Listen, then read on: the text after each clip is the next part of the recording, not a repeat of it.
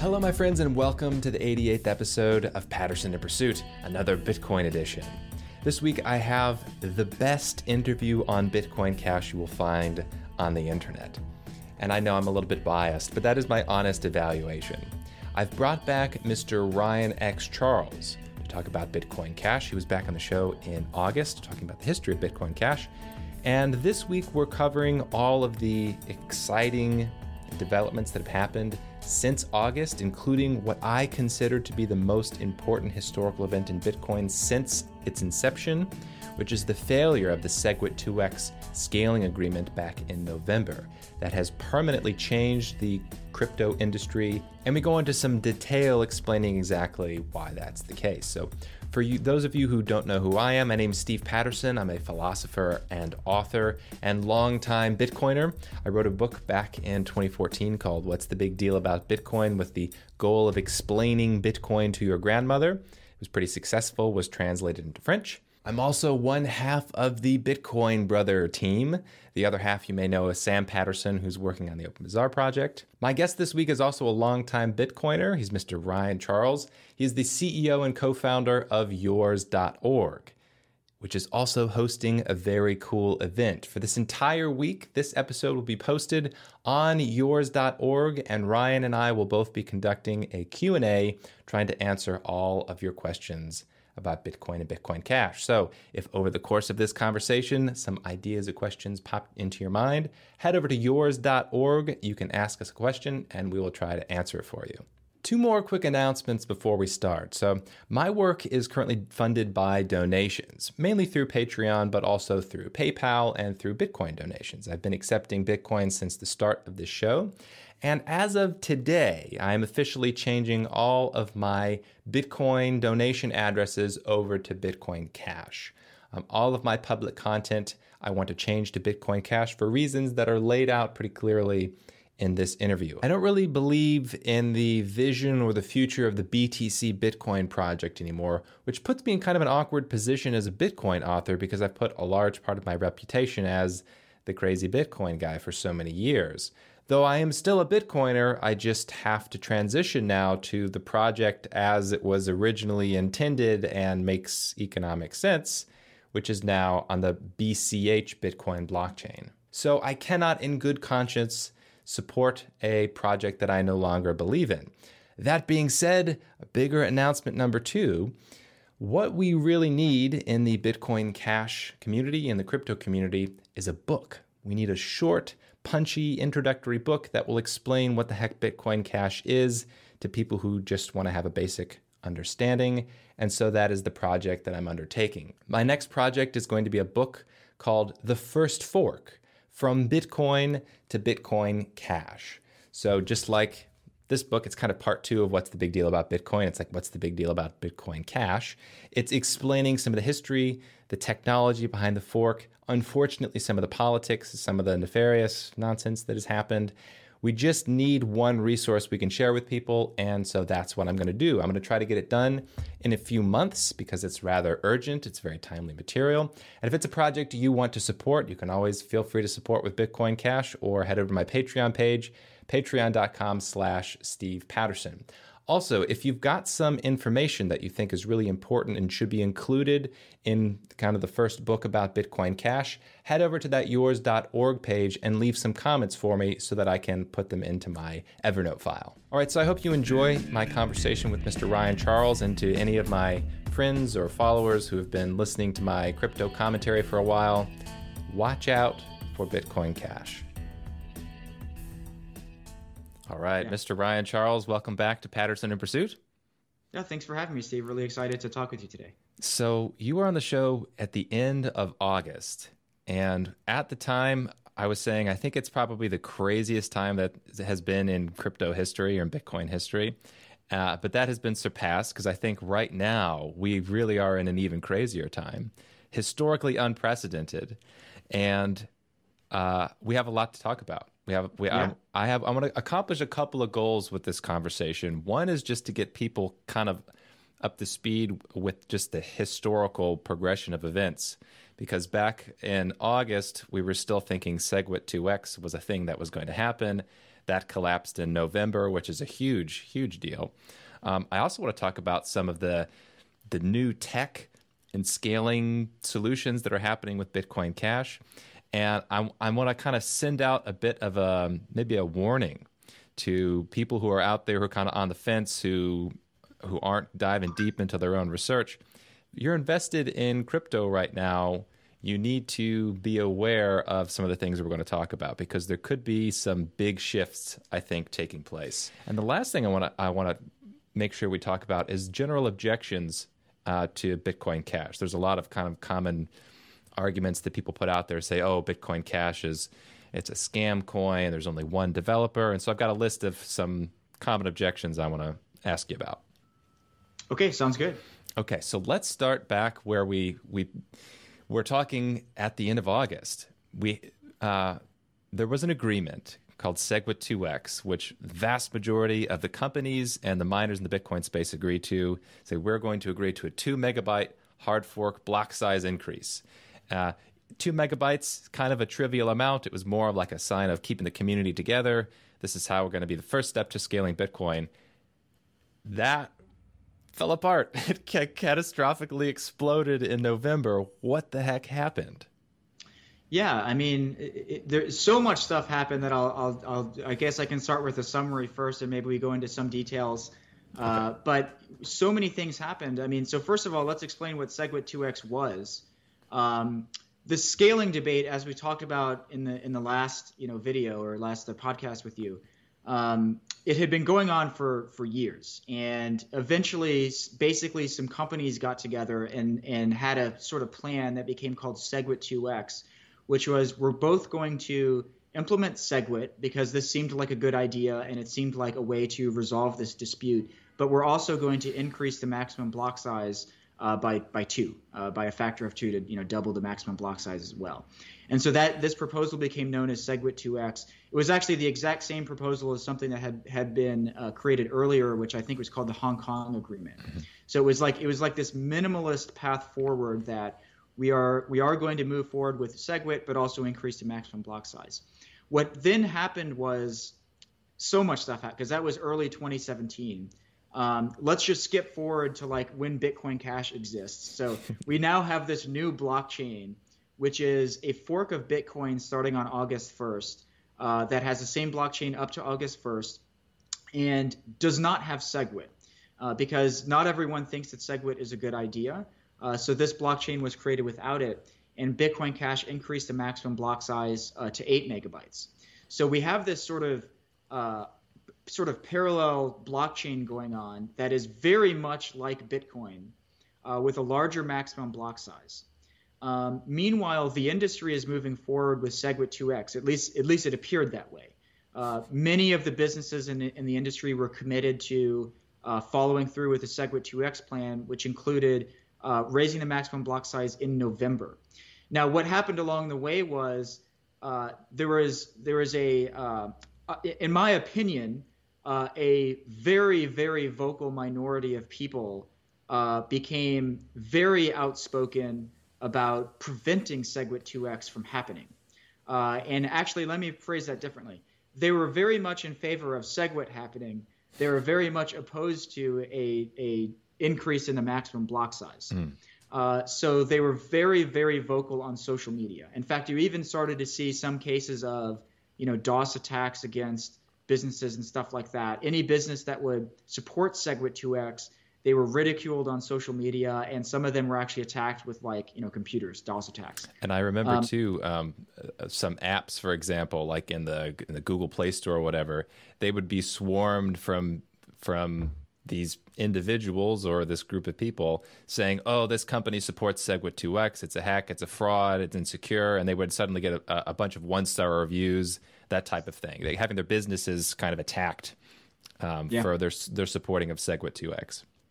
Yeah, in fact, uh, uh, yes. So businesses, I think it's fair to say businesses were actually attacked uh, and using these sort of these tactics. Uh, and so this movement is pretty anti-business. I mean, they were they really saw businesses as as being the enemy. And I think that many of them would have actually said those words that they regarded businesses as being the enemy. Yeah. Yes. Um, and uh, to highlight that, they came up with a like a a Bitcoin bad guy list, if I remember correct. I forget exactly what it was called, but it was a list of all the evil people in Bitcoin, uh, businesses yeah. and individuals. My brother was uh, was on the list. You know, for these people supporting SegWit 2x, they they suddenly became boogeymen. Yeah, and I, I don't know which list you're talking about. I do remember one of them. There was Bitcoin.org put together a list of, of companies and people that they denounced. Is that the one you're talking no, about? No, this was a different one, but okay. I do remember okay. that. Yeah. There was one because so, because our our company was on it, and so they denounced uh, every business and person that supported SegWit 2x, and so Bitcoin.org, you know, actually had a list of people that were like the enemy, uh, which which was like 60% of the businesses and people in the industry were considered the enemy of, of Bitcoin. Um, so, so this this debate became very, very extreme. Uh, and what ended up happening was um, uh, so basically the, the people that were most involved in pushing SegWit 2x forward actually decided to not do it because they were so worried about the uh, this this vocal minority uh, creating problems because they were threatening to do all sorts of things. Like basically, they were going to go off on their own chain. They were going to do all sorts of things to force uh, like a uh, like a uh, like a, a, split. They were going to force this issue where uh, SegWit 2x. It was unclear how much mining power it was going to have. It was unclear how much you know node support and stuff like mm-hmm. that it was going to have. So these these influential people that includes uh, Mike Belshe and uh, CEO of BitGo, uh, people like uh, uh, Wences uh, of, uh, of Xapo, uh, and just a number of other people that were involved, Jeff Garzik, they wrote a letter that said, We're not going to move forward with the hard fork because of, of this, of this you know, sort of heated debate. And debate is putting it mildly, but really it was, it was attacks from these, this vocal minority of people. Um, now this is this is after SegWit had actually been included because the SegWit this time the SegWit soft fork had actually happened. The only reason why the SegWit soft fork had happened is that the industry, which includes the businesses and the miners and many prominent individuals, had agreed to SegWit 2x, which mm-hmm. was going to be SegWit first, 2x later. Mm-hmm. Uh, but they canceled SegWit 2x after SegWit, but before the, the 2x. Now, if I remember so correctly, meant- uh, the, there was before we had SegWit 2x, we had proposals for block size increase, we had proposals for SegWit um, itself, they couldn't meet. And if I remember, it was something like SegWit by itself never had more than, I think, 35% of the hash rate that said, yes, we're, we're going to support the scaling plan of only SegWit. And it was once you had the SegWit 2x, it, then it went to like 90% or something like that. Yes. Yeah. Yes, exactly. Exactly. The miners, the miners had actually been publicly voting on various proposals by including like in the in the Coinbase transaction of their uh, of the blocks, what they wanted to do. So this uh, there was no support for SegWit only, or I shouldn't say none. There was maybe 25% support or something like that. So 75% of the miners were opposed to just doing SegWit, but that's actually exactly what ended up happening because of these tactics employed by this vocal minority uh, that that they they just you know uh, really were able to leverage social media uh, and and other sort of computer and internet tactics to manipulate uh, sort of uh, you know peop- what, what, businesses and people and whatnot did to actually make sure that even though most people did not simply want SegWit, that's actually what ended up happening. Mm-hmm. Okay, so we have the uh, the SegWit 2x failure, which to be honest, I was shocked I thought when because it, it, it happened and even like the week before they sent that letter saying we're not going to do the SegWit 2x thing, everybody was still on board. All of the miners, all the, the well, I shouldn't say all, but most of the miners, most of the companies were still publicly saying this is the game plan, guys. And I was thinking, look, if the businesses and the miners, the two huge uh, pieces of the pie here, are both saying this is how the network is going to upgrade, then that's how the network is going to upgrade. So when it fell through, I was just uh, totally flabbergasted. I didn't think that yeah. the so. I think we're seeing this might be the first example of the power of social media greatly, greatly influencing the history of an industry. Really. That's true. I mean, yeah, it is amazing to think about it that way, and it is interesting. It really is social media because it's not when you meet these people in real life. Uh, no one's yelling at each other. They're not like like physically assaulting one another or anything like that. It was predominantly social media. It was things like putting up these like people would change their Twitter handles to include no 2x, right? Which meant we're not going to hard fork, and so people were making these public stances and then being very mean to each other on social media, trolling each other. I talk about trolling a lot for other reasons, but this is why because you could see how much they would troll one another uh, on social media and how much they would troll me and people like us that are just talking about this stuff. Uh, we would get, you know, every single thing that I would tweet would be followed with like both pu- both actual people trolling me as well as a bunch of like, you know, fake accounts and bots and shills and stuff like that, where that someone was generating fake accounts just just for the purpose of trolling. Right. So so once this happened, once this uh, SegWit 2x failed, uh, this is this is literally what happened. I, for me, I was traveling. Uh, I forget I was driving somewhere. I was like on the interstate, and at the time there was a there was a futures market um, for SegWit. It was SegWit 1x versus SegWit 2x. So it was like the after the hard fork, the relative price of the 2x chain versus the 1x chain. And there was it was something like uh, it was it was something like the value of the one X chain was like ninety percent more than the two X chain, or something like eighty or ninety percent. And I had a little bit of uh, uh, BTC. I was thinking, okay, well, I'm going to bet on this because I think what's going to actually happen is Segwit two X is going to go through, and the industry is going to turn over, and we're it's going to yeah. be fine. I, am going to make a little bit of money on the side. When yeah. that when it fell through, I literally pulled over to the side of the road. I got on a rest stop. I sold all of my um, uh, my exchange units on I think it was Bitfinex or whatever, and I uh-huh. immediately uh-huh. bought Bitcoin Cash. Okay. so I took all yeah. all of that money, and then when I got home, I said, "Okay, this time time to really put." Uh, the finances where the where the mouth is. I, I, really believe that a hard a block size increase is the best scaling uh, the best scaling path. I don't believe in SegWit 1x I'm going to sell almost all of my BTC and you know get a, get a lot of BCH, get a lot of Bitcoin Cash because this is yeah. the vision that I saw with Bitcoin back in when I've been I've been in this community for several years. I thought this is the one I believed in then, this is the one I'm going to believe in now, and made that gamble. And I know I'm not alone in that. So what I want to talk yeah. to you about is is uh, first of all is that what you did as well, and are, have we not seen a, a immediate coalescing of let's say the old bitcoin community around bitcoin cash. Like this is yeah. the thing we all signed up for. Yeah absolutely. So yeah first of all i i too was surprised. I i did not expect to receive that email. In fact i had so they they the people that decided you know these prominent figures that decided to not move forward with segwit 2x sent an email to one of these mailing lists. I think there was a, a mailing list dedicated to segwit 2x they emailed everyone and basically said we're not moving forward with this. Um, that was that was surprising to me. Now I had I had actually made a video the day before, or maybe I don't know if it was the day before, but maybe a couple days before, on basically the the vitriol that was occurring in these attacks and stuff. And I was like, you know what? I had thought before that a hard fork would go down smoothly. I no longer think that's the case. I think this is going to be terrible because these people seem to be serious that they're employing every tactic available to them to prevent this from occurring. Uh, so I thought, well, that's gonna, it's actually gonna be a disaster. Mm. Uh, so I, I was nonetheless, I didn't conceive that actually the industry would would would not move forward with it. I thought it was going to happen anyway, uh, but they decided not to. They being just these prominent prominent people and and, uh, and businesses. Um, so I was surprised. What I did then was uh, it it immediately like Bitcoin Cash existed at that time, and so everyone that had been around for a while and believe, as you do and as I do, that well, the right path forward for right now is let's just raise the maximum block size. We're like, well, we have Bitcoin Cash. I mean, right. we have a whole other blockchain that actually shares uh, the history of the blockchain all the way up through August 1st. This is our backup plan.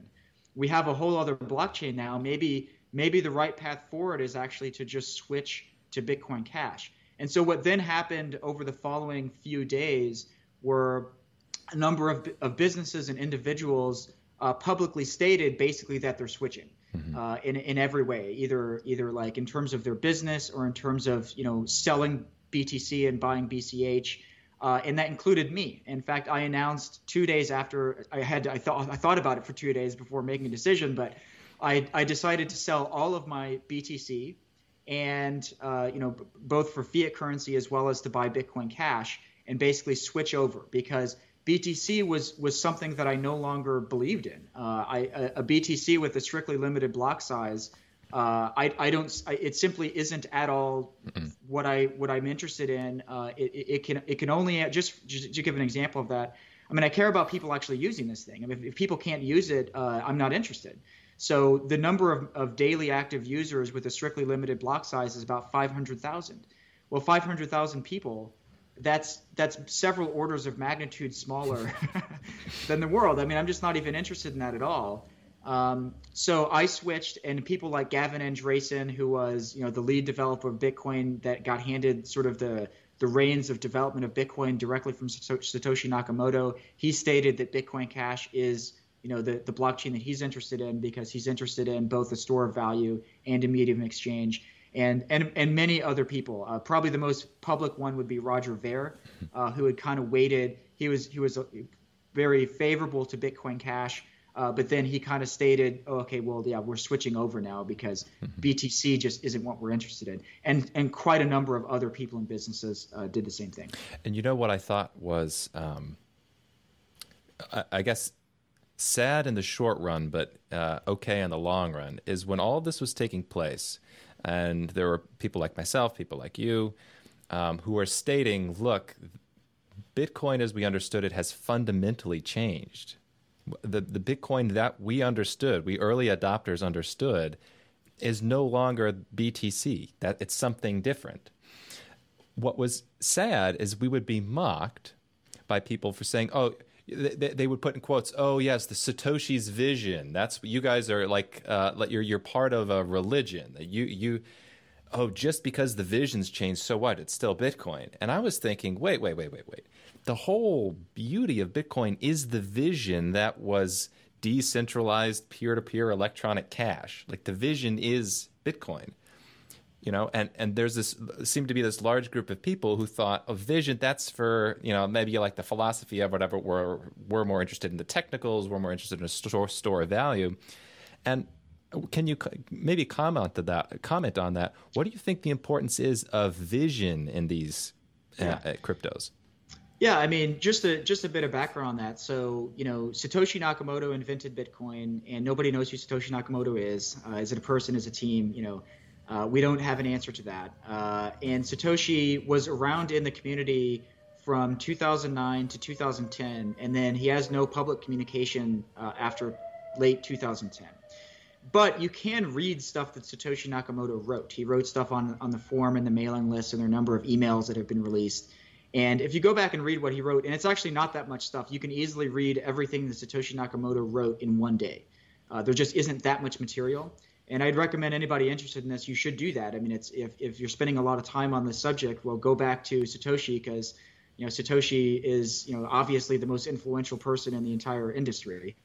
um, and Satoshi's vision, in my opinion, is clear. I mean, I was interested in Satoshi's vision because uh, I read what he wrote, and the stuff that he said is incredibly influential to me about why I'm interested in this.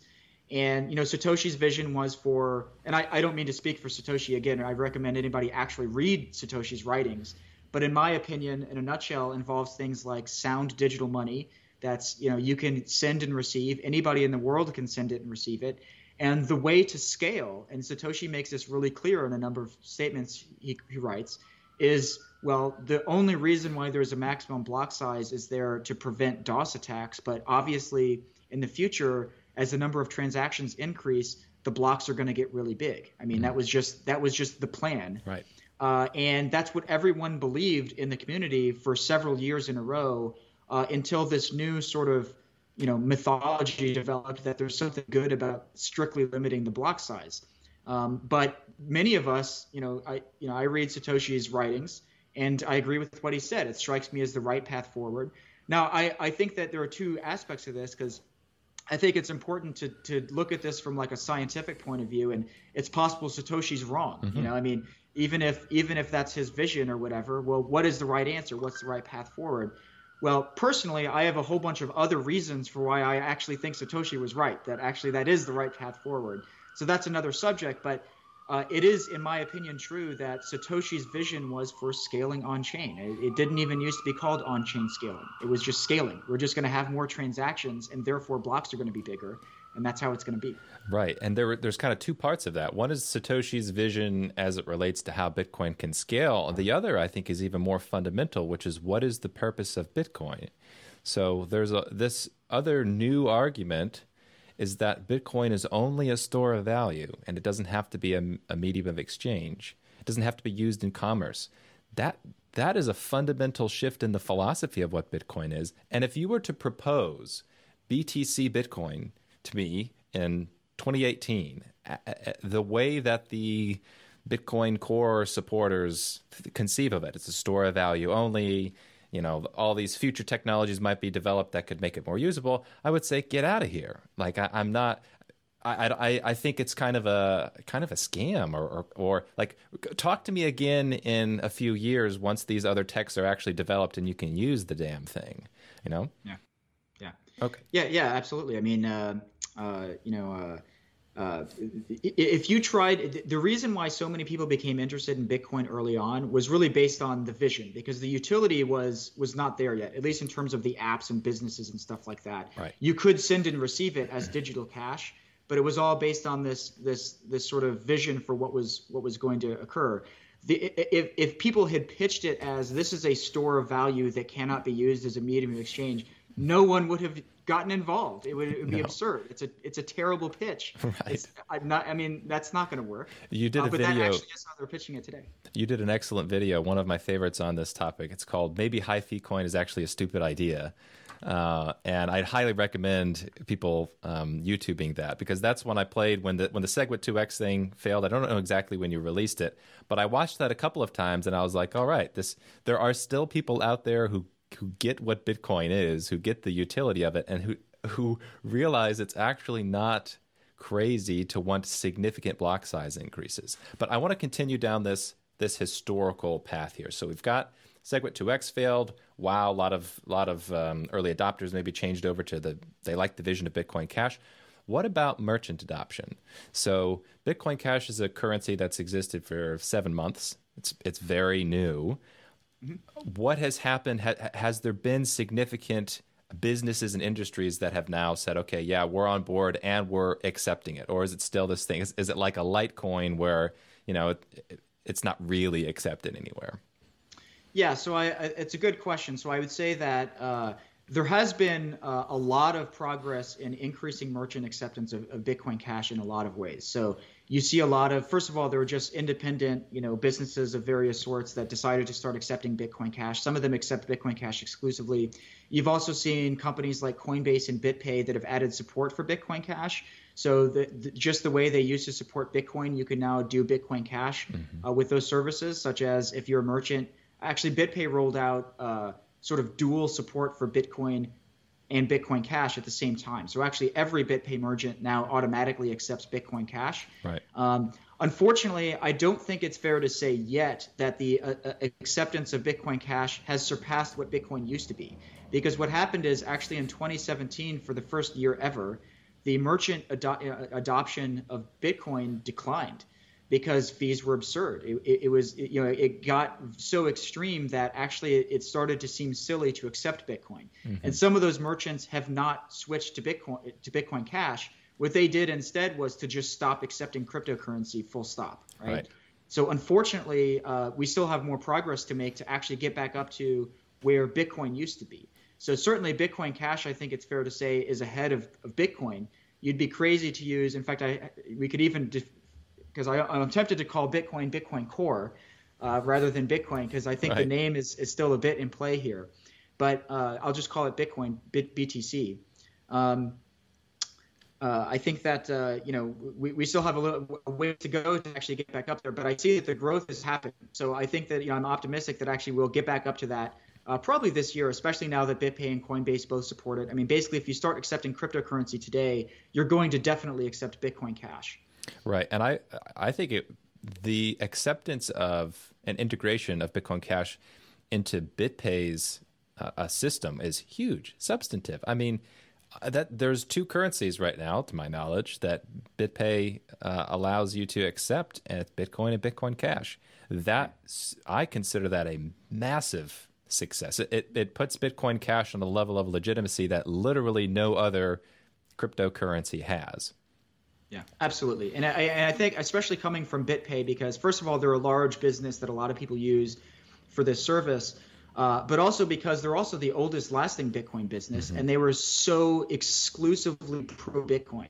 They did not add support for other cryptocurrencies as they came along. Uh, they really believed uh, in a uh, in this vision of, of Bitcoin as this sort of global internet money that anybody anywhere can send and receive and have access to sound digital money. The fact that they have added support for Bitcoin Cash first over any other altcoins uh, is a really strong signal. Uh, you know that basically this is really the path forward for, for digital currency. I agree, and it was a shame when the when the fees were so astronomical of all the companies that were being harmed by this. BitPay was a big one because it wasn't just the fees that were killing people. Some of these fees, you know, at the peak it was like fifty dollars a transaction fee, which is utterly ludicrous. But even five dollar fees, it wasn't even just the fees; it was the transaction delays, and then it was payment failures. So BitPay is a company that is uh, business uh, that uh, has relationships with businesses as a payment processor, and then the businesses it's accepting Bitcoin on behalf of, they now are having customers contacting them saying, "Hey, I'm trying to buy a product. It's I'm trying to pay with Bitcoin. It cost me five dollars extra. My confirmation's not gone through. I'm mad. I want a refund." And now BitPay's got all these support tickets, where it's like this: the whole payment system has just totally failed on them. Yeah, absolutely. You know, BitPay is. Uh, uh, you know, they felt this problem more strongly than anyone. And BitPay tried, they did everything they could to continue using Bitcoin, right, throughout all of this. Uh, but eventually, it just got so absurd. They, they, like many of the other businesses and individuals, felt like there's, there's, we have no alternative. They were paying huge amounts of money just to send, you know, their own internal Bitcoin transactions, right? right? Um, so yeah. So last thing I want to talk about before we talk about some of the tech of Bitcoin Cash is the price. So there are Bitcoin crypto in general is known for doing, you know, 10x booms and then 90% busts. That's kind of standard fare in crypto. But in the short history of Bitcoin Cash, we've had a few just spikes like I've never seen before. I, I, when this, yeah. I think I don't know if it was it was a few days after the SegWit 2x failure. Bitcoin Cash went from something like I think it was about the exchange ratio from uh, Bitcoin Cash to Bitcoin was something like 10 to 1 and then it spiked up to something like uh, I think it was 2 to 1 so so it was like in a, in a period of 24 hours uh, it jumped uh, I don't know 200% 300% from the, the, actual nominal price that it was so that's happened yeah. a few times so can you can you talk a bit about um, what has happened the booms and busts and then where we are right now Sure. So, uh, you know, it, Bitcoin Cash has been probably more volatile than certainly most of the other top cryptocurrencies. Um, it's been more volatile than Bitcoin just because of, of these the spikes were just more extreme on Bitcoin Cash than they were on Bitcoin. Um, you know, a number of things happened. Like for instance, uh, uh, I, I, still don't have a, a, a sound explanation for this, but for some reason, Korea had by far the highest volume of trades for Bitcoin Cash uh, more so than other cryptocurrencies. And so a, a, huge amount of volume was taking place in Korea. Um, that's interesting because the, the price was kind of driven there. It was it would go up and down mm-hmm. first in Korea and then followed everywhere else. Um, so that's one thing that happened. Um, I think that uh, you know for those of us that don't speak Korean and so I can't ask them directly and, and stuff like that, except for the, the people that uh, you know can also speak English, but um, there was also a, a, a, sense of this possibility that Bitcoin Cash would actually replace Bitcoin. So there were a number of you know predictions being made about this. I stated this publicly that I took that possibility seriously. Mm-hmm. I wrote down a number of possible outcomes for all this stuff that included well, one thing that could happen is actually the price of Bitcoin Cash could surpass Bitcoin, and if that happened, that would cause miners in, in businesses to switch. Um, and then we would suddenly realize that actually the you know this the the the main chain is actually Bitcoin Cash. That didn't happen, but it, it did actually get kind of close. uh, as the price you know increased, as you said, to like something like 50% of Bitcoin, um, that was pretty close. I mean, it could have happened. Um, so, uh, and I'll make one other comment on this, which is that uh, the other trend I see is that uh, actually the cryptocurrency market as a whole has actually moved together pretty well. And I think that's actually probably a bad thing because it's a sign that actually the people buying and selling cryptocurrency do not understand the difference between the different cryptocurrencies. Right. And so they just see it as like an asset class that they get into and get out of together.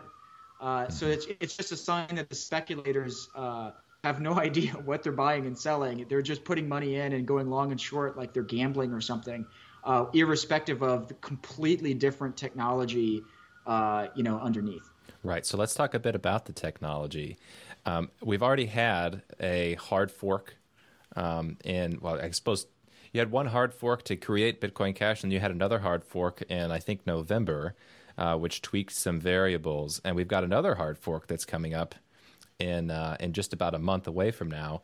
And yeah. the it has been incredible to see in the past six months all of the new proposals for scaling Bitcoin Cash. I mean, it's like the, so much innovation has been totally bottled up behind this block size debate that there's been yeah. all of these brilliant incredible ideas for making bitcoin or bitcoin cash a superior medium of exchange and we have i've heard nothing of them until we finally had the block size increase so so uh, there's a lot of things i want to talk about um, the irrelevant stuff is, is maybe what happened, like the difficulty adjustment algorithm. That's not that's not particularly important. It's just a historical fact.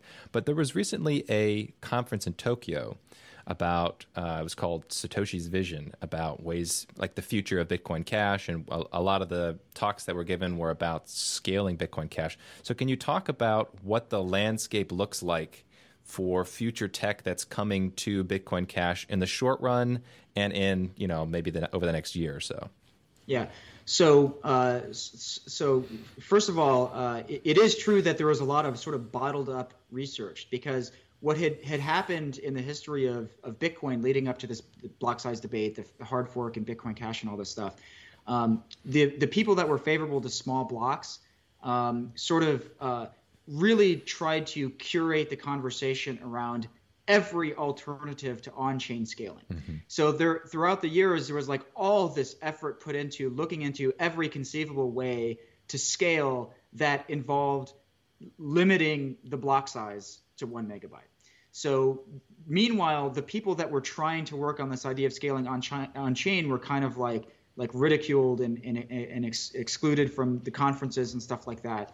Um, and so there there wasn't enough research done on how to scale on chain. I think that the the right question to ask is basically uh, something to the effect of you know how do we allow a greater transaction volume, and that's going to include you know as a you know first and foremost just raising the maximum block size, and then this produces new challenges. How do we solve those problems as we raise the maximum block size to allow the network to continue to operate as we expect?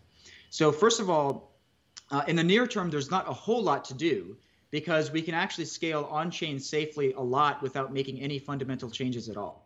So, for instance, um, you know, when Bitcoin Cash was launched, uh, it increased the, the, maximum block size to eight megabytes, uh, which was fine. Uh, nothing bad happened. there, there is nothing to do. You just raise the number and it, it works. Uh, there is nothing bad happened at all. Um, we can actually go all the way up to 32 megabytes with no changes at all. And this is safe for two reasons. First of all, at a protocol level, um, we can go to 32 megabytes because the peer-to-peer protocol. Uh, so there are a number of different protocols that actually make the entire Bitcoin protocol. So there's sort of the consensus protocol, which is what constitutes valid transactions and blocks. But there's also just like the particular uh, messages and stuff that the nodes use to communicate with one another, and that's called the peer-to-peer protocol. The peer-to-peer protocol is very flexible. We can change that without needing necessarily everyone to update their software or whatever. It's it's uh it's it's it's a uh, you know, it's it's not a part of the consensus mechanism. It's just like the language that the nodes use to communicate with one another. Mm. Um, they have a maximum message size of 32 megabytes. So we can raise the maximum block size all the way up to 32 megabytes without changing the peer-to-peer protocol.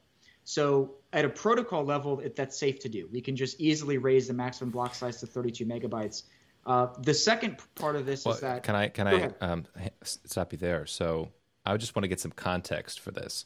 So there's been so much debate and talking about um, BTC technology.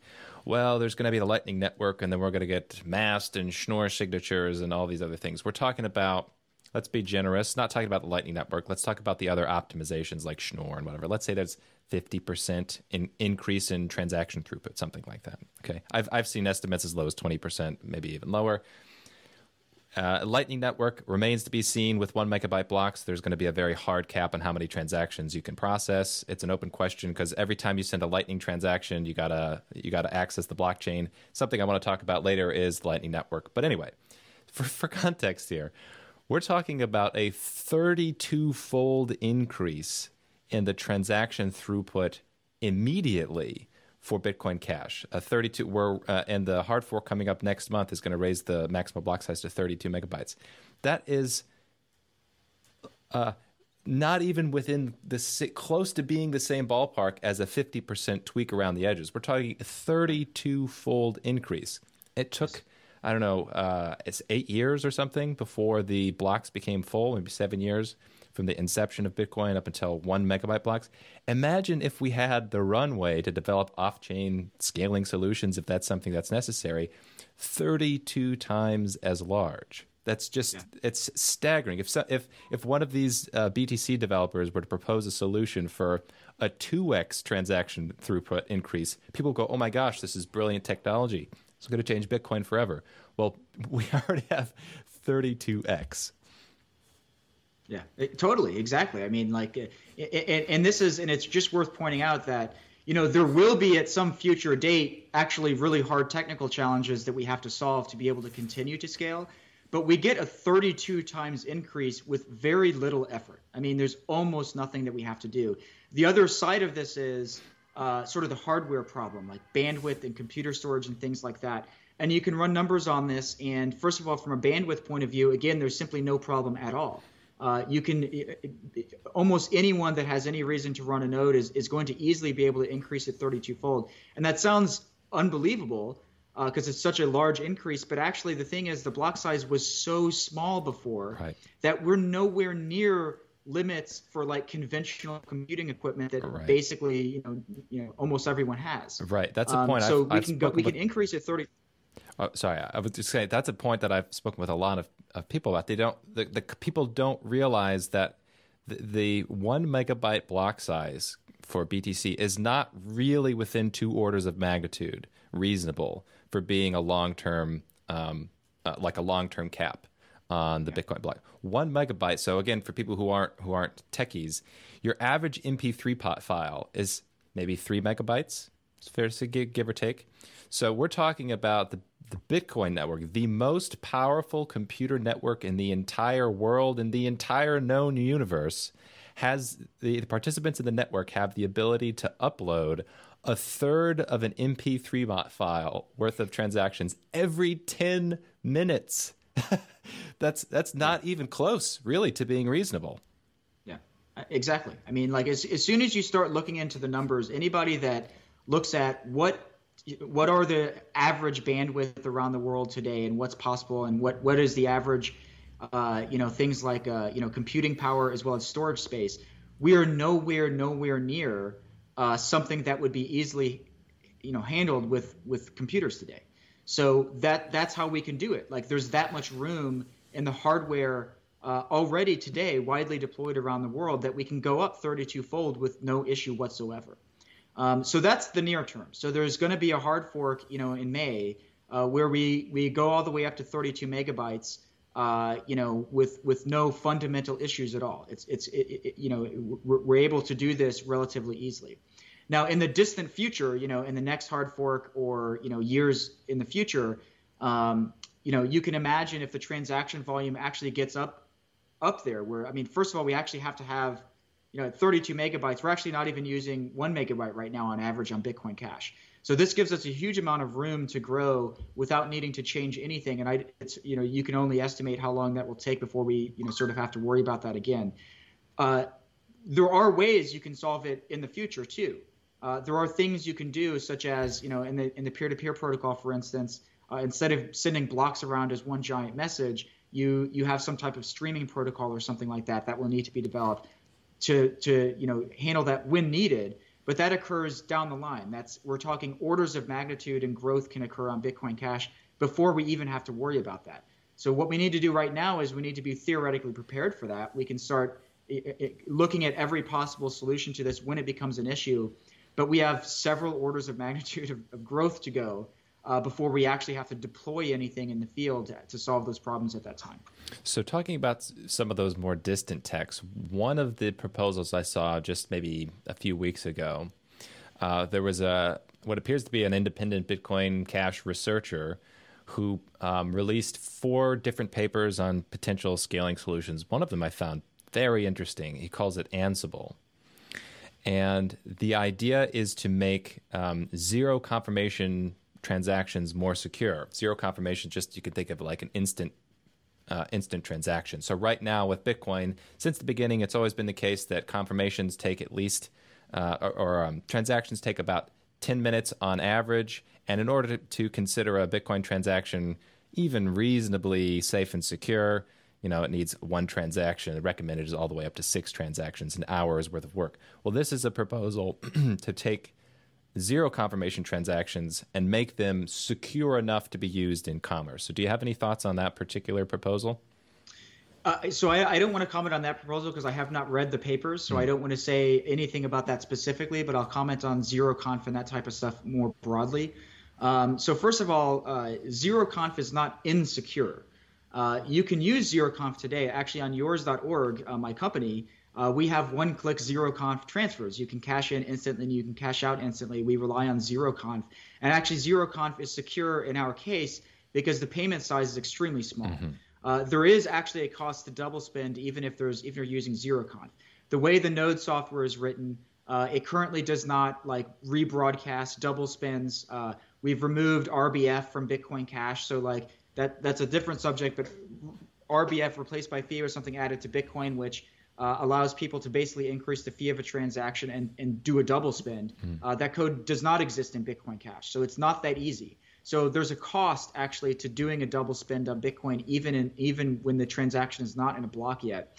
And I don't know what that cost is. Uh, there are people that have estimated as being somewhere in the neighborhood of ten thousand dollars or something like that. I don't know what it is.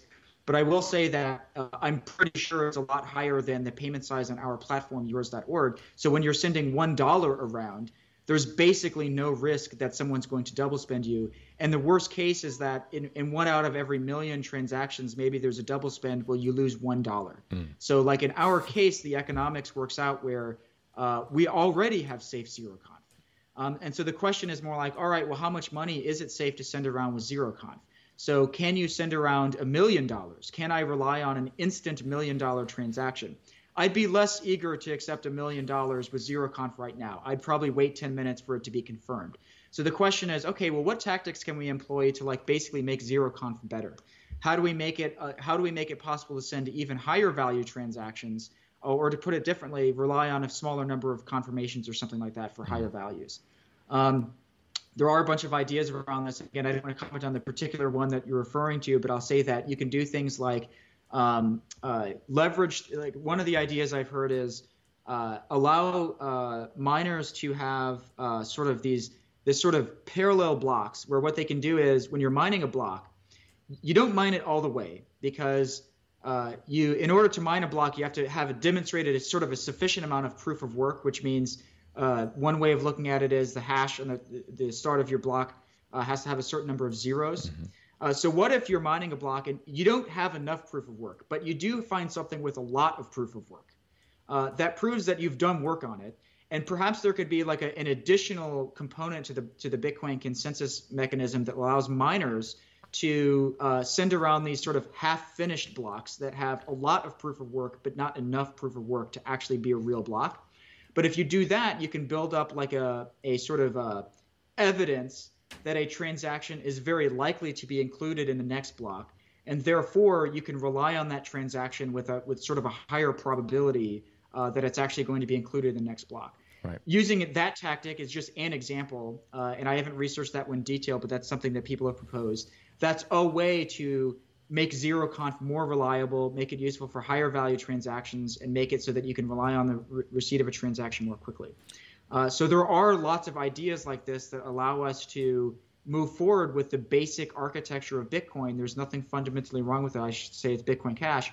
Uh, that we can, you know, improve on these things a lot uh, without, you know, fundamentally changing anything. We don't have to have, uh, you know, we don't have to rely on payment channels or something like that. We don't have to change the fundamentals of how Bitcoin works.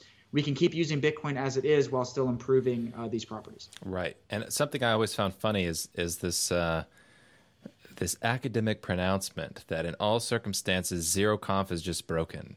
Like like you can't use zeroconf and you won't be able to in the future. And there's and therefore all these proposals we're not even going to conceive of. We're not even going to talk about weak blocks. I think is the one you were talking about, or the other one I was talking about is Ansible.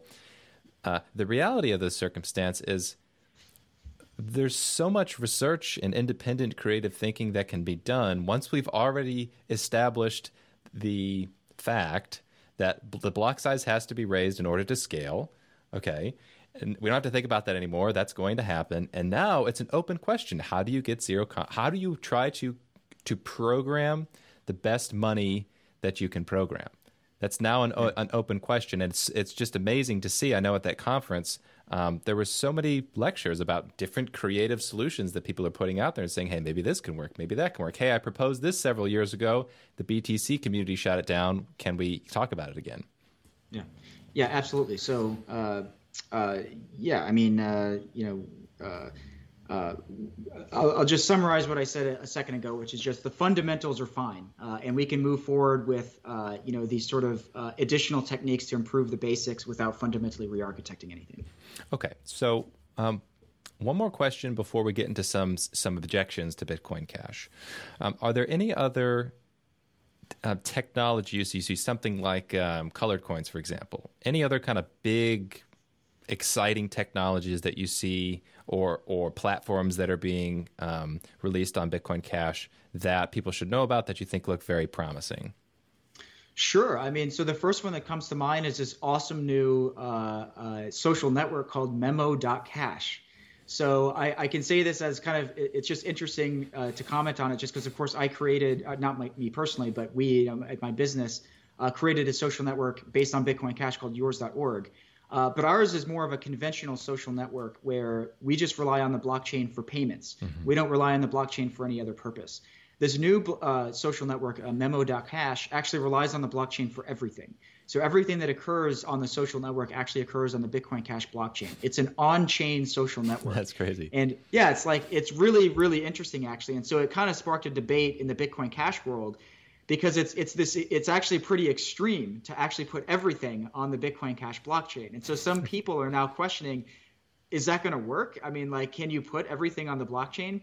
But you can run numbers on it actually and somebody wrote an article on yours.org about memo.cash running the numbers on it and saying actually it's going to be fine. You could actually have an entire social network that on chain uh, where you do and note, note that you have to pay the fees. I mean, you still have to actually pay tiny transaction fees. So it's not like you can put endless data, right? Uh, but you can put a lot of data on there, and actually, it's going to be okay. If it if it grew really really quickly, it's actually still fine uh, we can have all of that data on the blockchain and no one's going to have a problem at all. And you're still going to be able to use Bitcoin Cash the way you normally would. In fact, actually, I think that's a good thing. I think it's really cool to see this unique use. And I think there is a real use case for exactly what Memo.cash is. It is uncensorable. I mean, it is as uncensorable as it gets. We have an uncensorable Twitter on Bitcoin Cash right now. It's Memo.cash, and I think that's great that is incredibly exciting. And everybody keeps talking about the censorship on social media. That is a very clever solution to t- tie social media into the blockchain. And I also think it's uh, it's it, it's worth pointing out that I know a lot of people's objections to stuff like that is, oh, it can't scale, it can't scale. I don't I don't think that's the right way to think about these technologies. If something like Memo.cash works for people and it grows a community, it, you it's not i don't think it's a valuable calculation at present to say hey 10 years from now if the entire globe is using it and nothing else changes is the blockchain going to be too big well that's that's a problem that nobody's going to have to deal with because these things progress slowly. If it grows in popularity, and if we have maybe it'll maybe Memo.cash to reduce the the size of the blockchain will come up with some some pseudo off-chain technology that somehow is a provable hash on the on the blockchain, but it's not actually stored there. You know, the, all of these problems I think can be solved. You don't you don't have to solve a problem ten years out, uh, yeah. thinking what if it scales, you know, a billion percent. yeah, yeah, absolutely. In fact, actually, I want to come back to something you, you, you sort of said a second ago. So, you know, there's there's uh, part of the sort of there's there's there's a philosophical difference I think between sort of the Bitcoin Core people and, and, and Bitcoin Cash people, and it's it, there's a lot I could say about that, but part of it is uh, there's a there's a desire, as I see it, on the Bitcoin Core side, that they really believe in security perfection where basically something is either secure or it's broken. Mm-hmm. Uh, and that is a very impractical point of view because in reality, it is almost always the case that there's there's sort of a spectrum here where you can be more secure, you can be less secure, and you got to think about the cost of things because sometimes it simply doesn't make economic sense to be perfectly secure because it's too expensive, and you need to move forward somehow. And so sometimes you need to accept 99% security instead of perfect security. In fact, as it's almost always the case in cryptography, you pretty much actually never have literally perfect security. Right. You just have very, very, very good security 99.99999 something percent security. Right. So you almost never have perfect security anyway. It's almost impossible, actually, a lot of the time. At least, we, at least sometimes we actually don't even know a perfect solution. So you just have to always balance this. So when you when people say things like this, like you know you you have to put in the economics into the into the question so that like okay well when is it secure enough that it solves every problem that we actually have uh, and then we don't need to make it more secure because that's good enough i mean it's like it, it fully solves the actual problem in practice right now so there is no problem anymore we can get, we can get by with 99.999 something percent without necessarily 100% security. Right. And and for a cryptography point, I mean, you, I don't really think you can have literally 100% security with any crypto thing because technically you could guess somebody's private key. You just take a keyboard, bunch in the, the numbers, exactly. and maybe you can guess the private key. Now, if you don't, if that sounds scary, don't worry. There's a unfathomably tiny chance that that could ever ever be done, but theoretically it could be done. So I want to yeah. run through kind of a list of common objections for people that are still on the fence or have heard uh, criticisms of, of, Bitcoin Cash, and we'll see what sticks, what's a valid point, and maybe what's um, not so much. So I guess the the the biggest I don't I don't even know what the biggest objection is at this point. Um, one of the biggest objections is that there's going to be centralization concerns. That when you raise the block size, it's a short term fix, but what'll happen is the the price of running nodes goes up, and so you have centralization of nodes. Is that true? Is it important? Is that a valid criticism? So I, I, guess I'll start and say I think it's a I think it's a valid question to ask, and I think it, it is it is like that definitely needs to be something that we keep in mind, and we have a good answer to this question. Um, it is true that if if tomorrow blocks suddenly were one terabyte in size, almost no one could afford to run a node. Mm-hmm. So the question is like you know okay well they're not probably going to be one terabyte literally tomorrow. Uh, so you know is is the, the cost of running a node going to be acceptable somehow? Uh, that we can ensure that certain properties of the network, you know, that are hard to measure and hard to define and all that, but it, that we want it to stay decentralized. And it shouldn't be that there's, you know, one person somewhere that completely controls the network because they're the only ones that can afford it. Um, so it's it's a good question, but it's again one of these questions that's completely separated from reality when we're talking about what where we are right now. I mean, just like we were talking about earlier, we can safely go to 32 megabytes, which is a it's a huge increase in the maximum block size, I think, without worrying about decentralization at all. Everyone that's currently running a node is going to continue to be able to run a node at 32 megabytes. Uh, it, yes, it increases the cost of running a node, but it's pretty small. It like doesn't actually make any practical difference in whether you're going to run a node or not. In fact, you know the the the the argument is basically that it's actually incredibly useful to allow the block size to increase because that imp- increases the utility of the network as a whole. And therefore, you actually have more of a reason to run a node. Mm. And we've seen exactly that logic play out in Ethereum. In Ethereum, actually, the, the, the blockchain is growing more quickly than Bitcoin now because uh, you know Bitcoin block size is strictly limited, so it can only grow so fast we've actually seen more nodes on Ethereum. Uh, I'm not sure if that's true at the present moment. We've seen it at times in the past. I don't know what the numbers are right now. But we've seen that logic play out that actually more people run nodes on Ethereum as it becomes more more useful. So the cost increases, but the gain you have from using Ethereum actually compensates for that increase in cost. So I think it's an important calculus to run. And when you start running realistic numbers on this, there just isn't any problem anytime soon with centralization when we're talking about going up to 32 megabyte blocks. Mm. Um, and I'll add one other point on this that's kind of uh, confusing to a lot of people uh, the, the the primary cost for mining.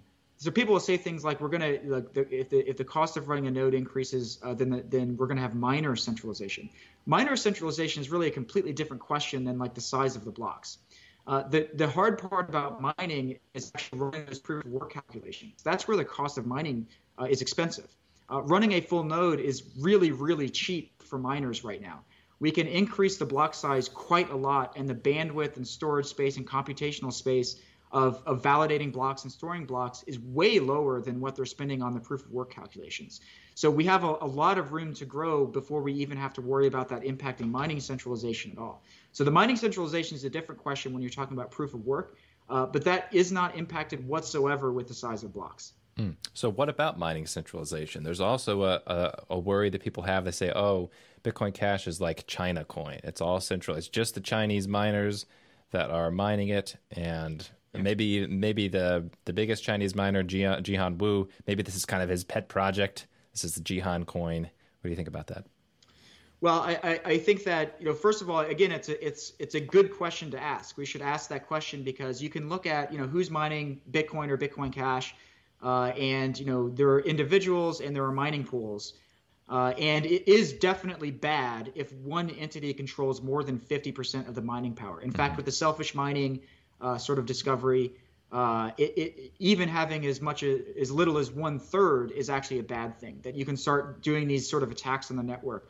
So we don't want it to be the case that you know one miner dominates uh, you know the, uh, the the mining power on the network. Now that currently isn't the case with either Bitcoin or Bitcoin Cash. But and, and again, I'm not actually sure what the numbers are as of today.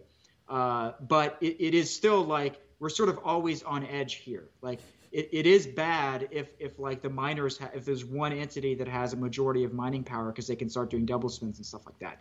But I think there's a, there's an it's another case where there's like this economic calculus that you can't ignore. Mm. Um, I think it is actually the, true that miners don't actually want greater than 50% of the, of the mining power because they recognize the problem that that creates. Uh, and they're actually incentivized to not uh, have more than 50%. They understand the threat to their own network when that happens. It's not in their interest to have greater than 50% mining power. The way I look at this is, is as follows. Um, in fact, I tweeted something about this just this morning uh, that was kind of vague. But what miners actually want is not simply to maximize the amount of Bitcoin they have. Because people look at, at Bitcoin or Bitcoin Cash and think that, well, what they want to do is they want to attack the network every which way so as to completely dominate mm-hmm. and have every Bitcoin. Mm-hmm. But they don't actually want to do that because right. in order to actually maximize their own wealth in life, that would be a stupid idea. Right. You would ruin the network and you're not going to get anything if you have every Bitcoin. Now, you want other people to have some, uh, and you want other people to use it and stuff so that the Bitcoin you do have is actually useful and is worth something. So that calculus factors in, and I don't have any numbers or something like that, but you could probably find a way to, to write it down in a formal way where you actually drive this. And I think that what you would find is that uh, that there probably isn't a problem. Nonetheless, it is a great question to ask. And I'll just, in a nutshell, I would say that good question. Uh, let's figure out what is the answer to this. Maybe there are ways we could improve mining to improve mining centralization, but it's another case where the size of blocks has nothing to do with that question, mm. and there's there's nothing wrong with with having greater transaction volume. Mm-hmm. And a couple comments on that. Um, one is we've actually seen some um, competition amongst governments to pitch um, their geographic locations as potential um, uh, hotspots for mining because I think it, I think one was Canada, if I'm not mistaken. They have a I think it's a nuke plant up there. They have some power plant that's generating more electricity than than is being consumed. and so they have an oversupply of it. And it's I guess that's a problem with uh, grids can only handle so much power. So they're trying to make a bid to say, hey, you Bitcoin miners, look, we could we could actually use you to consume some of this excess electricity, and that's on the other side of the world in Canada. So I totally agree with you. As the utility of the Bitcoin network grows, then people are going to recognize that all over the world, and then suddenly you're going to see, I think, a, a natural decentralization that happens. And on that point, um, this idea that uh, the miners and, and nefarious actors are going to try to hoard all their Bitcoin cash or, or, Bitcoin to become wealthy and you know steal it from people and then somehow they, they become wealthy and even at the expense of the network is totally bonkers. I just remember I read an article yesterday uh, Yahoo News put out talking about Bitcoin versus Bitcoin Cash. In the comment section, somebody was saying along the lines of, well, I think this whole Bitcoin crypto thing is kind of a scam because we don't know who developed it, and someday he's going to turn around and take everybody's coins and become, you know, a trillionaire. Um, and I was thinking, well, you didn't really think that one through because if if it's the case that Bitcoin is fundamentally flawed, where you lose all of your Bitcoin because somebody the the developer uh, stole all your Bitcoin, that person's not going to be able to sell it to anybody because it's not going to have a market value. It's got no utility. So you can't. It's not that the coin somehow possesses this monetary value by itself. It's that it gets its value through its use in exchange, and that's why you, the utility of the coin is so dang important. And it's also why I'd say the BTC as a store of value only doesn't make a lot of sense because coins gain their value through use in commerce. Yeah, yeah, I, I think that's absolutely correct. Okay, so next question. Uh, this has been a popular one since the beginning of Bitcoin Cash, which is about the development of it. Is there only one or two developers working on BCH? Is it kind of a, a development? Uh, uh, what's the word I'm looking for? Like tumbleweeds in the development landscape. Uh, no, I mean, uh, yeah, that's it's an interesting criticism because it's something that uh, you know it's uh, uh, uh, you know they pe- people people will see look at the genesis of Bitcoin Cash and there are a lot of like we're, we're kind of poor at like really accumulating information. I mean, Bitcoin Cash is brand new. So we're, we kind of still have a lot to learn about how to communicate well and how to collaborate with one another and stuff like that. But to answer this question, no. I mean, of course, there are actually a lot of developers. So there are multiple different developer teams. Uh, there's the Bitcoin ABC, which has a number of different uh, you know, developers. This include uh, you know Amaury uh, Séchet, who is sort of the uh, I guess you could say he's sort of the, the Genesis developer. He did sort of the most important work to make Bitcoin Cash possible, and he still does critical work today. However, uh, there are a number of developers that work on Bitcoin ABC that include uh, Shammah Chancellor, someone that I know. He's a great person. There are other developers that contribute to Bitcoin ABC. That's kind of its own project. Uh, there's another one called Bitcoin Unlimited that has actually been around for several years because Bitcoin Unlimited played an important role in the history of this debate. Uh, and they, you know, they, you know, uh, worked on raising the maximum block size for Bitcoin going back several years. Uh, they now are basically fully dedicated to Bitcoin Cash, and they have their own separate implementation. They have an organization that's well funded, uh, you know, working on that project. There are several others too. There's another one called uh, Bitprim. Bitprim is a company uh, based in Argentina. They have a their own implementation of Bitcoin Cash. there's another one called Parity these are the, the same people that created the Parity Ethereum client have one for Bitcoin Cash. Um, there are others too. Not, these are not even all of them. So mm. there are actually a lot of developers, uh, you know, working on this. There are developers working on wallets too. It's not just the protocol developers. It's the people working at at sort of the application layer, the wallet layer on top of that, also collaborating with one another. Uh, I would put myself in that camp. Myself and my business, we don't work at, at things on a protocol level, but we collaborate with with all of the developers. We're on you know Slack channels, Telegram groups, and stuff like that. We're all in touch with one another, and we collaborate and we provide feedback on the on the state of the protocol. What's important to us as a company? What's important to them? You know, you know, for, for technical reasons and stuff like that. So there are a lot of developers. I don't know what the number is, but it's certainly probably dozens of people that are involved in the development of the protocol, and probably hundreds, thousands working on layers above that. I don't have numbers, but it's a, it's a lot more than one. Mm. So I guess this kind of answers another question, which is, isn't this just Roger Ver's pet project?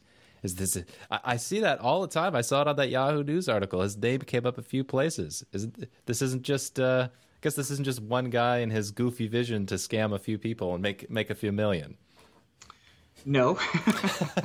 I mean, for, for those of us in Bitcoin Cash, it almost seems silly to say that. Now, Roger Ver is like, he's a very prominent person in, uh, in, involved in Bitcoin Cash. He had nothing to do with creating Bitcoin Cash. He, he, I'm not even. I think they might mine it. I'm not sure what the status of their mining is, but they're not like a majority miner. I mean, they're they're. I, I don't know what their mining power is. Uh, they're. They, I think they are a miner though. They do mine it. But there are a lot of other miners as well. Uh, I don't think they have any involvement in the protocol itself. Actually, I mean, all the all the companies and people and individuals working on the on the protocol actually does not involve Roger Ver or Bitcoin.com at all, as far as I know. Uh, involves other businesses, other people. Uh, so in a nutshell, no. I mean, Roger Ver isn't the leader. I, I, like Roger Ver a lot. I think he's done a lot of great things, but uh, he is not the leader of Bitcoin Cash. Yeah, and uh, it's it's it's really kind of sad to see um, Roger's name be slandered because for years he was seen that he got the nickname Bitcoin Jesus for a reason uh, because he was this constant tireless supporter of the vision of global decentralized peer-to-peer electronic cash. And as soon as for just for political reasons he didn't toe that line anymore and he doesn't like the direction of BTC development nor do I nor do you he's yeah. now been slandered into this into this boogeyman. I'm sure he gets death threats all the time. It's constantly harassed by by people. It's really a shame. Absolutely, and you know, look, you can Roger Ver has been around for quite a long time, and you can go back and see the stuff he was saying before and the stuff he's saying now, and it's the same. It's he's identical. talking about the same stuff, same lines. he uses the same same paragraphs in his speeches. Yeah, exactly. So it's it's absurd that the narrative has changed where he used to be a hero and now he's the enemy uh, to those people. Okay, so I got just a couple more questions for you. One is is a really interesting um, question. I don't know um, an answer to it, which is can these two chains, BTC and BCH, can they exist peacefully in the short term? I think the answer is obviously yes. But in the long term, do you think that there is room for two proof of work chains, two uh, coins that really kind of cover the same use case? Because if if uh, the Lightning Network works, it can just be imported over to BCH, no problem. What, what yeah. do you think? Can they can we exist in peace? Yeah, it's a, it's a very good question. It's like we, we all want to know the answer to this question because it, it changes a lot about how things are going to unfold in the future. Um, I, I, look at this two ways. So first of all, there's I, I consider myself a former Bitcoin maximalist. Mm-hmm. I say that because I, I used to really strongly believe in the network effect of money. In fact, I still do. But I now realize there's there's more than that because there are other effects here.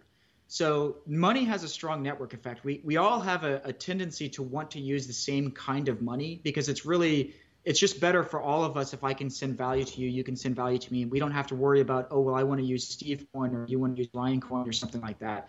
Um, it's just easier if there's one. Um, but there's another effect here, which actually there's an there's a there's an effect that people want to control the money, mm-hmm. and we see this in the history of the financial system for a long time. Nation states have long wanted to control money, and they try really hard to control the mint. They want to control the the the construction of the coin or in the modern you know world they want to control the fiat currency which are unbacked by anything. And they they really strongly control the currency for their nation state. Uh, and that's contrary to the, the network effect of money. Uh, you go around the world you travel around the world and every nation state that you go to they want to control their own money. You got to use a different currency there. Um, so there are these two, two sort of competing effects and you can see that in the cryptocurrency world uh, we see that yes, money has a network effect, and it's actually valuable if, if, everybody uses the same one, or if mm-hmm. more people use the same one. But you still see these other people, projects, businesses trying to create a new kind of money because they recognize the power they get if they control it. Mm-hmm. Um, so I think that you know that's part of it. There's that economic question. So I could see I could see it sort of happening both ways. I could see it being the case that one of them grows and becomes really bigger and dominates the other ones but I could also see there's continuing to be a number of different cryptocurrencies. It depends on which effect is, is sort of more powerful.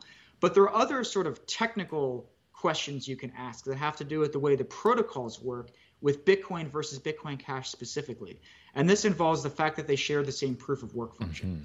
And I think this actually is, is probably this effect is balanced in favor of Bitcoin Cash because of the way the difficulty adjustment algorithm works. Hmm. Uh, Bitcoin Cash is more stable. Bitcoin Cash can survive as the minority chain. And if it ever achieves greater utility, the miners will sort of switch over and start using Bitcoin Cash. Bitcoin Core, again, due to technical reasons that have to do with the way the difficulty adjustment algorithm works, is less stable. Um, Bitcoin Core cannot adjust rapidly downward in difficulty. So if it ever were the case that Bitcoin Cash fluctuated higher in price than Bitcoin Core, the miners would switch over. And if it happened quickly, uh, Bitcoin Core's blocks would occur very, very, very slowly, which would mean that it's it's like totally, totally useless. Because if they're already strictly limited in size and small and all that, the fees would get really, really high in that in that scenario. Mm. So there, for technical reasons, uh, I think the scales are sort of slightly in favor of Bitcoin Cash, um, but there's no guarantee here, and I'm not going to try and predict the future. I'll just I'll sort of leave that as it is. So there are mm. the two effects: the network effect of money, but then the network the network effect of trying to control the money, mm. which compete. And I think that's what we're seeing happen right now, and we're going to we're going to see that sort of economic sort of battle played out uh, in the coming uh, year and years. Yeah, I've got a few ideas on that too. That's a great way of putting it. And I also kind of would put my call myself a, a former Bitcoin maximalist for economic reasons. But there there are so many different dynamics at play here in what you just said uh, one of which I I was having a conversation with my friend on this, and he challenged me uh, and made a really good point. And now I'm a little more open minded than I was before. I was saying that look, if you have all of the use case of let's say BTC, uh, paralleled by BCH, in other words, you know, uh, digital currency peer peer to peer on the internet. If you can do that with Bitcoin Cash, and you have lower transaction fees, better confirmation times, there's not going to be a use case for BTC. Let's say the Lightning Network works and you get micropayments, which is what the Lightning Network is supposed to be for, but somehow it works and you get regular payments as well. You can port the technology over to BCH. So I don't see a utility benefit that BTC would have at all when compared to BCH. So my point was to say, I, I don't even really I think that in the long run, B- BCH is going to gobble up BTC. But he was saying, well, uh, it's still theoretically possible that people, big institutions, companies, organizations, might choose to use BTC as a store of value by convention. And I was looking at it just for pure economics. Well, why would they do that? You could use BTCH as a store of value, be a better store of value. But it's true to say that humans' social convention is important. So if it were somehow possible that the that there was some psychological benefit people got from from BTC, and that was the convention that developed. I suppose maybe there could be a unique place for BTC, and just we just treat it as the store of value because BTC is safer than BCH. I mean, yeah. maybe I could see that. That's the that's a scenario, I guess, in which I could see BTC live. You want you want to comment on that? Yeah, I mean, uh, so so uh, I'll start by saying, uh, yeah, I mean, some people actually think that it's a good idea that BTC is a store value only, and all the other use cases somehow use some other technology. Um, well, but Bitcoin Cash also has the exact same store value use case yes. and other stuff. So why would anybody only use it for a store of value? It seems really unusual. Um, I mean, imagine imagine you get paid in any other cryptocurrency because no one's going to pay you in B- BTC if the fees are outrageous. Now, that's actually not currently true. Uh, p- there are people that earn money in, in, BTC, and there's actually still a lot of that going on. That has not switched to Bitcoin Cash yet, or to others. Uh, but there's only so many people that can ever earn money with BTC given the limited block size. Mm. So anyway, uh, uh it's it, it doesn't it, it, strikes me as sort of uh, why would anybody earn money in one cryptocurrency and then switch to something else exclusively for store value if the cryptocurrency that they get paid in is also a store of value. You just why would you switch? It doesn't make any sense. Right. Um, I'll say there is one argument though in favor of that, which is currently Bitcoin Core, Bitcoin BTC, is the most secure blockchain right. because you can look at how much mining power is on it, and I think it's it's pretty much inarguable. It is the most secure. It is the it is the most expensive to double spend on Bitcoin Core which that is an important property. And so you could argue that actually that does make it a better store of value uh, than Bitcoin Cash or than any of the other hmm. cryptocurrencies. Mm. But that doesn't. I mean, there any of these other use cases could could sort of you know uh, you know launch the price of, of Bitcoin Cash so much higher that the miners switch over, it becomes more secure, and then there's no argument left in favor of, of Bitcoin Core. I agree, and um, also on the point of uh, being a former Bitcoin maximalist, there's also an, an interesting economic point here, which is that the cost of exchanging currencies is now uh, less than it ever has been. Exchanging cryptos tri- trivially easy. So, an argument in favor of there being only one currency is that oh well you have to if you have to carry around a bunch of you know different currencies it's clunky it's it's inefficient but if now switching between currencies digital currencies is either a one button or it's behind the scenes that means maybe this one currency to rule them all idea is not as airtight as it once seemed uh, yeah, no, I think that's I think that's definitely true. Just a brief comment on that. It's interesting to think about how it works both in the cryptocurrency world and the traditional financial system because I was saying uh, earlier about how different nation states have their own currency, and that's that's true. Uh, you know, I went to Japan recently, and I did have to get some cash there because they actually like cash a lot there. So I had to have some of the local currency. But actually, most of the money I spent in Japan was on my credit card, and my credit card is a, is a United States-based credit card with a U.S. bank, U.S. dollars and actually every conversion happened on the fly. Mm-hmm. So that actually already pretty much works that way for most mm-hmm. transactions in the traditional financial system. And in the cryptocurrency world, you can do the exact same thing using Shapeshift or other technologies. Other you can have decentralized technologies that do the same thing. So it's true that the cost of that's really low. What that means is you can hold whatever you want to hold, and you can get into and out of these other currencies extremely uh, easily, quickly, and inexpensively. That's a good point, and it kind of ties into the last question that I have for you. Um, you were talking about the, you know, BTC and BCH use the same um, algorithm, the same um, mining algorithm, and this leads to a scenario that I want to get your thoughts on, which is, uh, is BCH in a c- circumstance where potentially a hostile BTC miner could screw with the BCH network? Because they do share the same algorithm and there's so much more mining power on the BTC chain, is that a, a, theoretical area of attack? You have some angry pool of BTC miners who say, "Hey, we're going to screw around with it with the hash rate on on BCH." What do you think about that? So yeah, I do think that is a, it is a concern. So this is something where uh, the the the difficulty adjustment algorithm of Bitcoin Cash is much better than Bitcoin, which helps a lot with this. Uh, if a miner started to attack, you know, the, the mining uh, Bitcoin Cash, you effectively have to apply more mining power to it. So you can they can do things like that. So because Bitcoin Cash is it's probably approximately 10% the mining power of Bitcoin Core right now.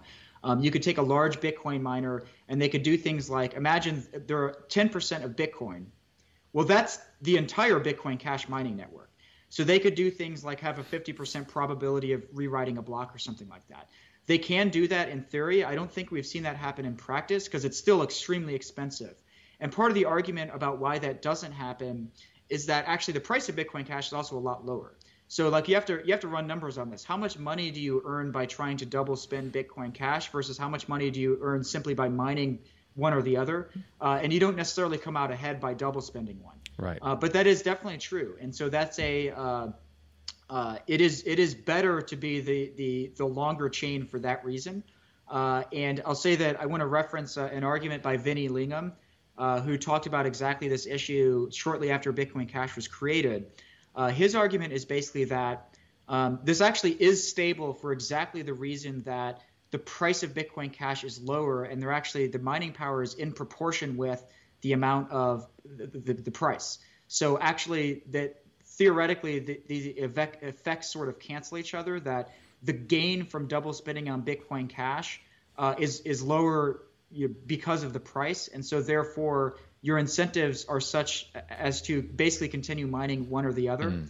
Um, that's I, I, would like to see that drawn out formally. I'm not sure if that's true or not, um, but I'll say that I do regard that as, as, a, as a risk uh, and it's something to sort of bear in mind about all these technologies. Uh, there's another incentive, which is you know if a BTC miner were to screw with the BCH network in a way that undermined the confidence in BCH, it's also also going to undermine the confidence in BTC. So these two technologies are linked, especially in the minds of uh, general investors. And if uh, if you screw with one, if you screw with the functionality of one, you're also demonstrating that in theory, a bigger hash, you know, bigger hash rate or big player in the hash rate network of BTC could be uh, could be disastrous as well. That being said, I agree. I don't. I don't think it's really in anybody's. I don't think it's in any business's interest to do this, whether or not you had a truly malicious actor on the network. Um, you know, I think that's an open question how much damage they could do to, to BCH or BTC.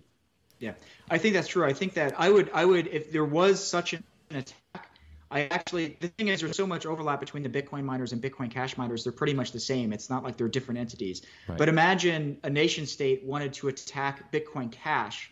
That's one tenth as, exp- as as expensive as it is to attack Bitcoin. So yes, a, a, a, purely malicious actor would find it easier to attack Bitcoin Cash than Bitcoin. Right. Okay. So I know I said that was the last question, but I got one more question for you. Okay. So um, a lot of BTC supporters are going to be talking about the Lightning Network. I remember it's just a lot of a lot of funny stories about that. Um, you've been somewhat critical of the Lightning Network, at least as proposed with one megabyte blocks. Um. Now we've seen the Lightning Network actually released on the main net for BTC. I think way ahead of when was a, a, a a, a, responsible point from a development perspective.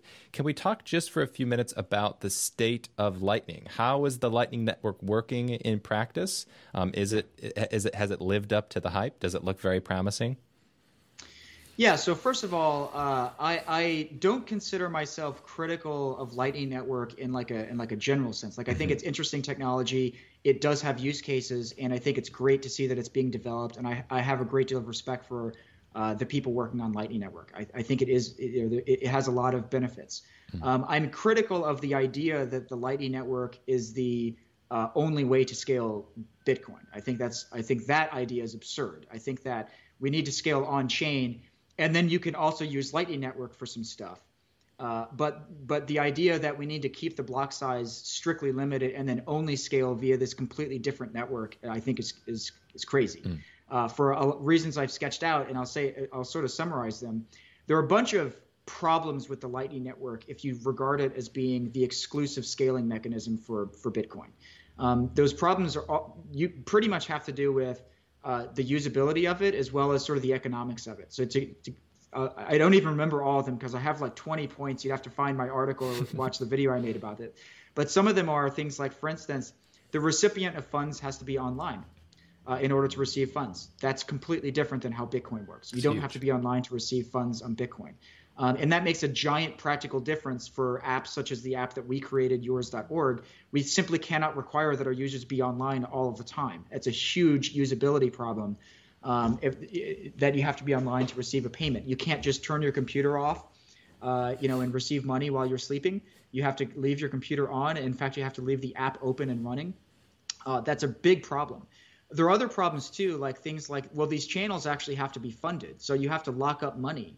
So if you, with the app that we created, yours.org, um, we, we we can't have every user open a channel with every other user. We do have to route payments uh, because otherwise the cost of just opening the channel with every other user would be too expensive. When you route payments, though, you got to have like a lot of money online to do the routing because if somebody sends like you know person A, person B, person C, person A is sending to person C through B. B has to open a channel with C with some money on it. They got to mm-hmm. lock up money available for all the money A might ultimately want to send to C. And so that means imagine you send $1. Well, you can't just open a $1 payment channel for two reasons. The fees are too high. And secondly, well, what are you going to do after you send $1? Do you open another channel? That defeats the purpose. You got to fund your channel with like $100. In fact, if you run the numbers on it, it depends on how expensive the fees are. You pretty much have to have a minimum of like, you know, uh, something like you know probably like a hundred times the cost of fees. So if fees are a dollar, you pretty much have to have like a hundred dollars locked up in the payment channel. Um, that's a problem. Where does that money come from? You got to lock up your your money. Where who funds that? Where where is that? Mm-hmm. You got to have the computer online, which means not just to receive it, but also from a security point of view. What if somebody hacks you? Right. You can't do cold storage with the Lightning Network. So anyway, those are just some of the problems. There's actually a bunch of, of sort of weird problems that if, if you think about it as being the exclusive scaling solution to Bitcoin, there are a bunch of problems that are not even solved. Like, how do you actually even route payments in a decentralized way through the Lightning Network? I don't believe anyone has actually solved that problem yet. It isn't simply routing like it is on the internet, it has a bunch of different properties that are different, and it's hard to do. And right now, the Lightning Network, it's not finished. It actually doesn't completely solve the problem because these Lightning nodes share the full state of the network with one another. Right. They're not even saving any data. I mean, like they're not actually, they haven't yet gotten to the point where they actually have anything to gain at all over just putting stuff on chain. So I am optimistic that Lightning Network is good technology, does solve some problems, but I think it's crazy to think about it as being the exclusive scaling mechanism Bitcoin. That just isn't going to work. I, I, definitely think you cannot simply scale Bitcoin with Lightning Network only. Uh, they're never going to get to a large audience that way. Agreed. And uh, at the time, Lightning Network, I remember when the technology, I don't know, there's some talk, the first talk they gave on the Lightning Network. It was very exciting, but it was about micropayments. And it was explicit from the beginning. This is about small value transactions. The idea that this is going to be for regular cash usage is crazy because you have to lock up a huge amount of funds. And something that people don't realize is there's a risk of losing your funds if you're not monitoring them. So you have to have your money in a hot wallet. And if you're not actively monitoring it, you could you could theoretically end up losing it because somebody could essentially trick your computer and close a contract and you, you when you didn't want to close it. And so uh, what the theoretical idea they put out there to solve this well we're going to develop watchtowers which is the word for another system on top of the lightning network to monitor all your open channels to make sure that they're not hacked but it's like th- this is it's it's very theoretical it's still greatly in process but th- this is people want to use digital cash now we had a, a workable system and this is there's so many practical problems. It's crazy. Just the one fact of that you have to be online to receive a Lightning payment is not practical for for uh, for commerce. The idea that if you take a if you have an open channel and then you're taking a flight across the country and you have to turn off your phone, now you could lose money or you have to close your channel.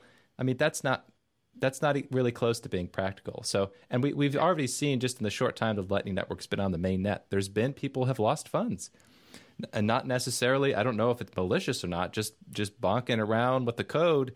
It's buggy. It's you know there's pretty much no stores that are using it. Uh, this this panacea people were promised just has not come into reality and it may not i think that's correct and i i, I have publicly predicted it never will for these reasons i think that the people the proponents of this underestimate how serious these challenges are and i don't think they're I, I think some of these are actually unsolvable problems uh, and so I, I, don't think it ever will, uh, you know, uh, succeed the way that people think it will. Well, this has been an awesome conversation, Ryan. I appreciate your time. I feel like we've covered a lot, and I know this is going to help a lot of people in their in their research. So thanks for coming on. Yeah. yeah, thanks a lot, Steve. This was a great conversation. Thanks for having me.